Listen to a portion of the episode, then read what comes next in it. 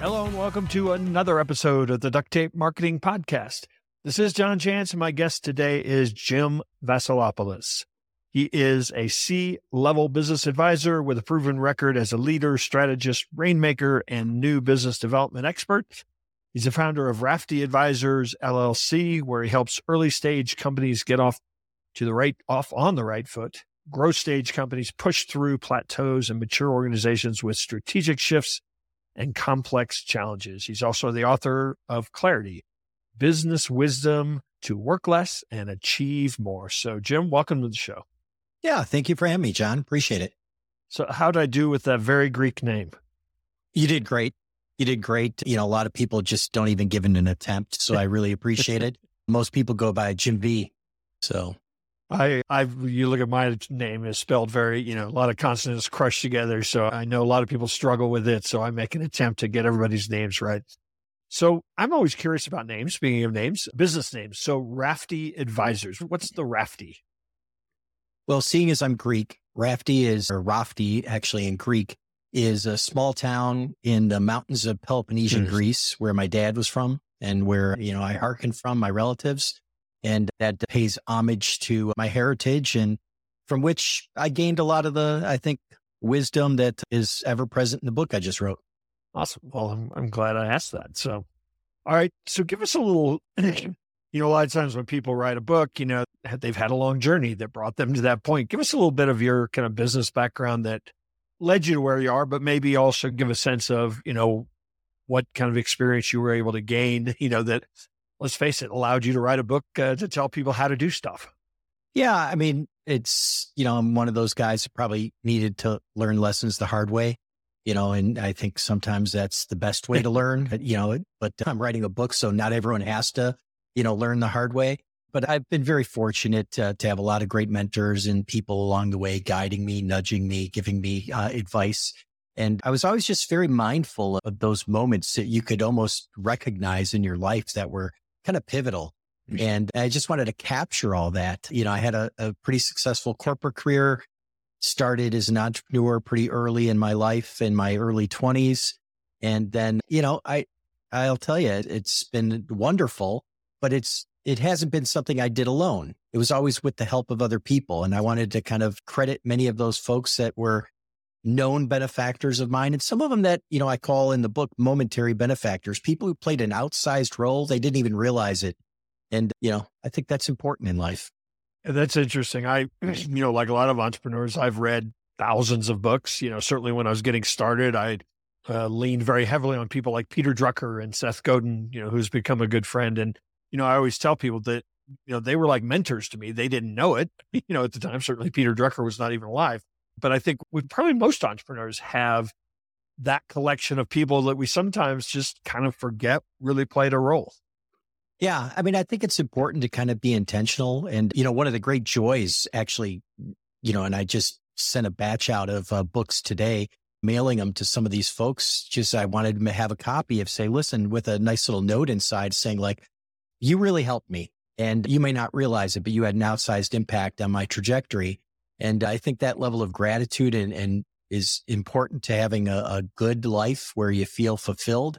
And it also, you know, is moves the needle forward and yeah. makes everyone else in your sphere feel maybe a, an inch taller as well. So that they feel like, you know, hey, I didn't realize I had done something yeah. good. That's always a nice thing to do. I've written a number of books and I occasionally hear from people that have little stories, big stories about the impact. And I will say that you're right. You know, sometimes you write these books and you think, is anybody even reading these things? And then you hear a story from somebody and it made a difference. And I, it's, that's why I do this. Yeah, exactly. So break down both parts or a number of parts of your introduction, but going to the book, it's interesting. Clarity. A lot of like, I think if you went to business owners, I know that I do it all the time. I don't think a single one of, well, I shouldn't say so. Most would not say, my greatest challenge is I don't have clarity. They know something's wrong. they can't figure it out. They're doing what they've thought, you know, is the right thing to do. That word clarity, have you come to discover that when you can get people to understand that, that they realize that is the, the most significant thing missing? Uh, you know, it's one of those things that I think, as you said, people don't go looking for it, uh, but the, they typically are looking for something they don't know what it is and they feel, you know, confused or burdened or just overweight with, you know, just all kinds of stimuli that are coming at them. And, you know, really it was my clients yeah. that told me that's what they valued. In, in the beginning, I thought they would have said like, Oh, Jim, you're wise and we value your wisdom, but they really didn't value the wisdom. They valued the result of the wisdom, which was clarity. They said, I, I feel like less en- encumbered. I feel like I know what to do next. I feel like the, some of the worries I had are, are muted or at least, you know, put on the side because I know that which matters most right now is in my, you know, sights and I'm going to go after it. And so clarity was a word that came up time and time again from my clients. And I thought, wow, that really is what people value. And if I'm going to write a book, let's, you know, put that right front and center. This is what people value. So why do you suppose that it quite often, most often, takes a third party, you know, from the outside to come in and give you clarity? I mean, why is business owner, the person that's in it day to day, not able to see that's the missing piece?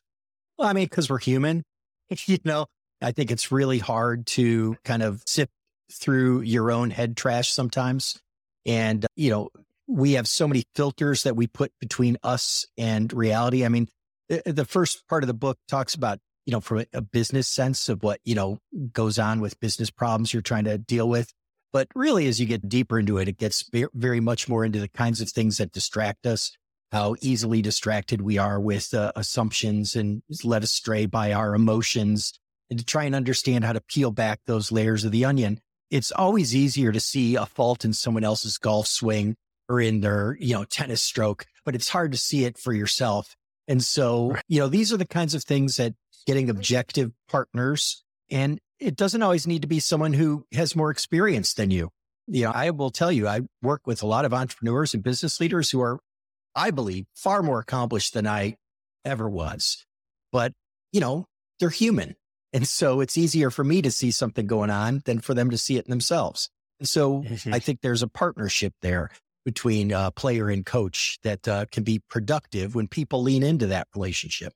I've I've had examples over the years where I've had like a ten or twelve year old look at a website that we had uh, designed for somebody and we thought was perfect, and they're like, "Well, how do I make it do this?" And you're like, you know, all these experts looked at it. and They didn't have that question. and I think you're right. Sometimes it just takes somebody who's not involved in a way that, you know, that can show you something that's, you work with businesses in, in numerous stages. And I'm curious, do you find that they come to you with very similar characteristics? So like the startup phase has similar characteristics. Somebody who's plateaued, as you talked about, you know, they they've got the same challenges, you know, almost all of them, you know, somebody who's now a mature business. Talk to me a little bit about what you see as the characteristics at each stage, because I'm guessing also there's a level of lack of clarity that maybe changes at each yeah, stage. I mean, I think, you know, one of the dirty little secrets, having been a consultant for many years, is that most businesses actually face very similar problems across the board, even spanning industries and sizes, et cetera. I mean, they're very similar. No one wants to hear that, but that's the truth. If I were to say though, if some things that tend to be more, I'd say, popular with smaller companies. I think a lot of times smaller companies get sequencing wrong. They do, they know all the things they need to do. They tend to do them in the wrong order. You know, they might obsess about operations and efficiency when they really should be focused yeah. on sales. And it's not that both aren't important. It's just, you know, one might not be as important yet.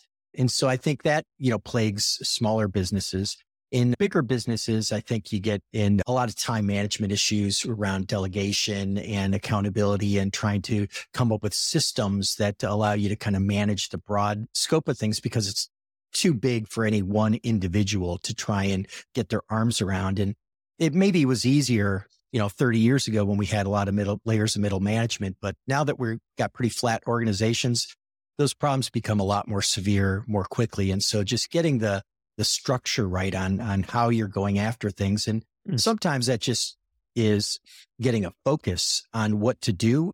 Much about that, you know, from a management standpoint, is about saying no. You know, management isn't about approving things. Management is about saying like, right. Hey, this is what we should not do. Or if I approve, this is the implicit no that goes with it. So let's make it an explicit no. Yeah. And now a word from our sponsor, Work Better Now. Work Better Now provides outstanding talent from Latin America, hand matched to your business with over 40 roles across various industries, including marketing.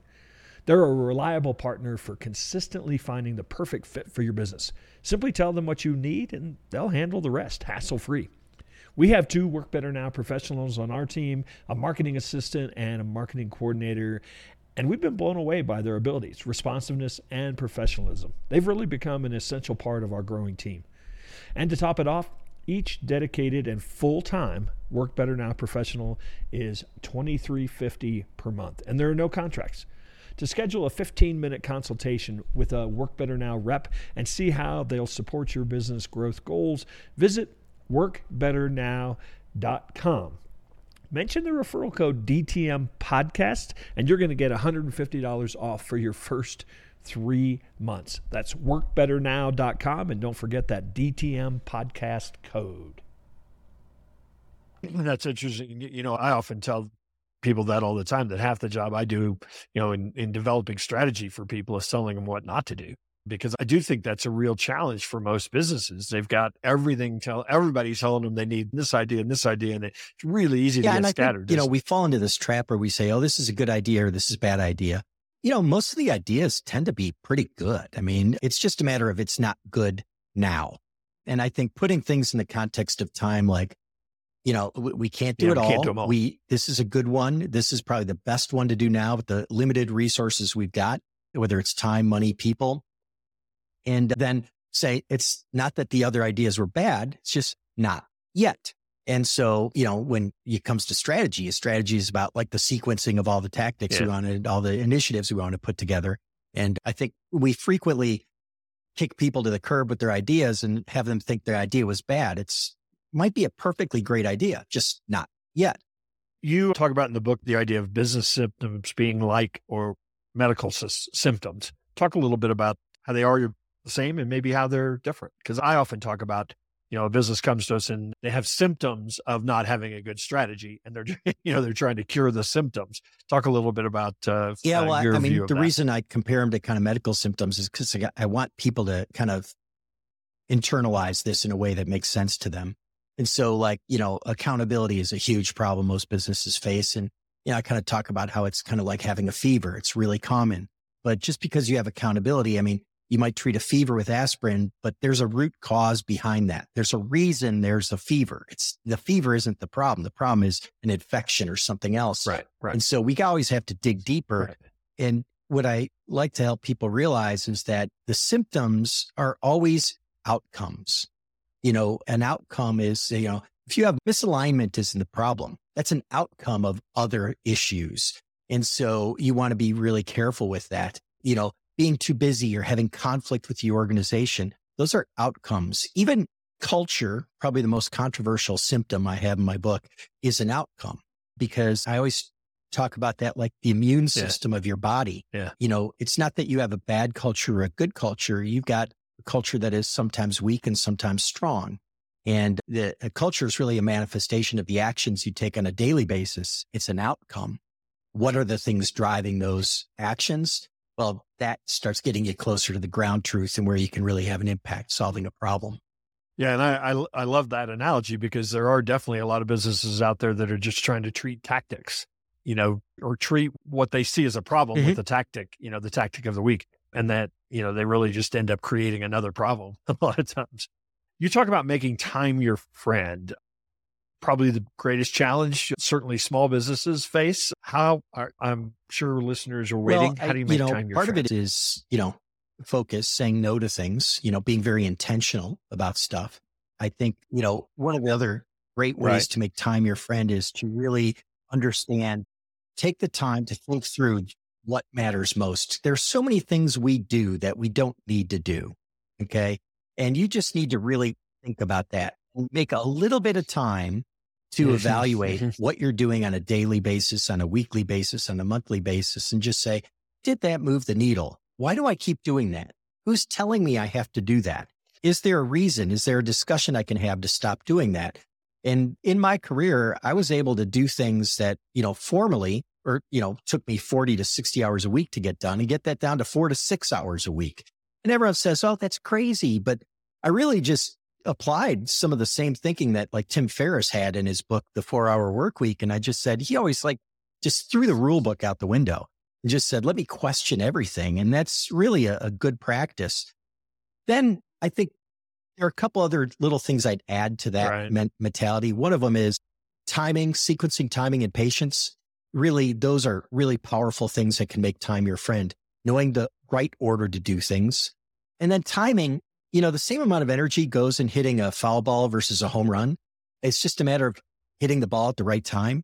And so understanding your timing and knowing mm. what the right time mm. is. And are you spending a little bit of extra time here and there to really figure that out? Because when you figure that out and you start hitting home runs all the time, well, guess what? Work gets really easy. And then you build up more time to learn and improve. So it's like this self fulfilling prophecy.